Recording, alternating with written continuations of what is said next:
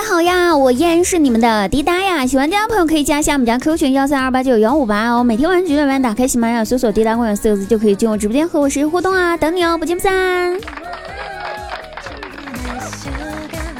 前几天呢是我生日11月4号嘛，可是吧我全家人都不记得了，于是吃过了早餐之后，我就故意在我父母面前说，我说哎呀今天好像是谁的生日吧吼。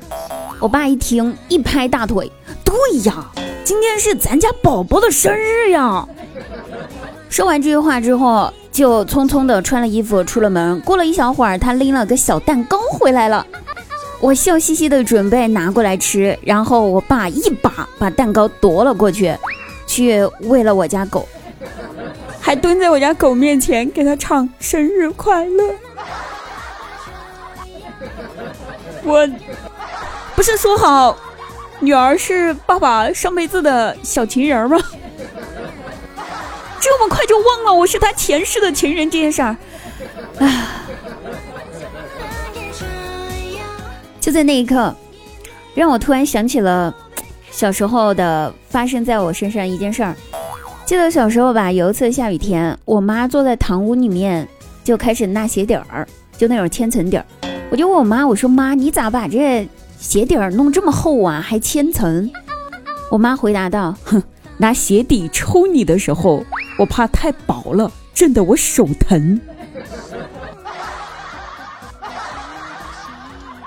原来这就是千层底的由来啊！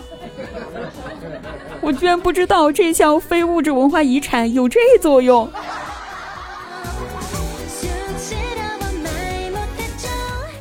话说呢，我姐夫呢，在我姐面前真的嘴巴超甜的那种，我见过的所有的男人没有一个能比得上我姐夫的嘴甜。就比如说每一次我姐问他说老公这件衣服我穿着好不好看呀，他都会非常认真的回答道好看。再问他说这双鞋子适合我不呀老公，然后他也会非常诚恳的说一声非常合适呀老婆。所以呢无论我姐换什么样子的衣服，我姐夫都会毫不敷衍的从头到尾上上下下认真前后后打量一番，然后再认真的美美的称赞一面。看看这是哪个男人能做得到。然后有一天我就随口问他，我说姐夫你真的觉得无论我姐怎么穿都是美的吗啊？然后我姐夫悄悄的跟我说，我跟你讲啊，我要是说不好看你姐就会去买新的。好家伙，这是奔着省钱去了呗。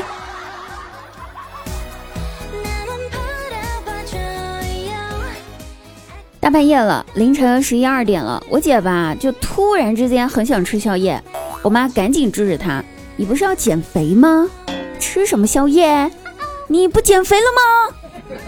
我姐悠悠地说，哎算了，反正吧我现在都有老公了，这辈子也有人要了，减肥那么漂亮干嘛呢？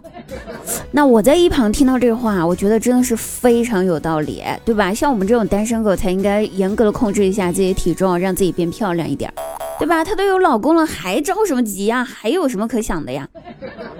就在我觉得顿悟的那一瞬间，我妈语重心长的跟我姐说道，闺女儿啊，难不成你不想换了？你们知道吗？就在那一瞬间，我有种醍醐灌顶的感觉，你们懂那种感受吗？就是听君一席话，胜读10年书，然后果然啊，姜还是老的辣呀。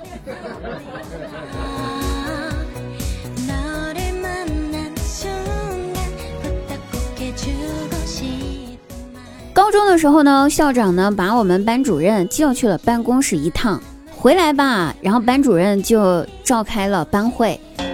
只见我们班主任在讲台上慢悠悠的从兜里面掏出了一盒烟啊，然后说道，这个烟啊是校长今天在我们班的同学身上搜出来的。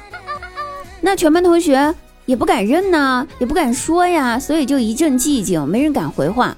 然后班主任瞬间暴怒道：你们知道人家别的班的同学被搜出来都是什么烟吗？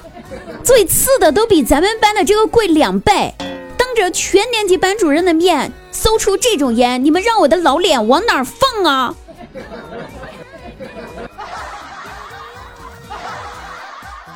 啊，太卷了！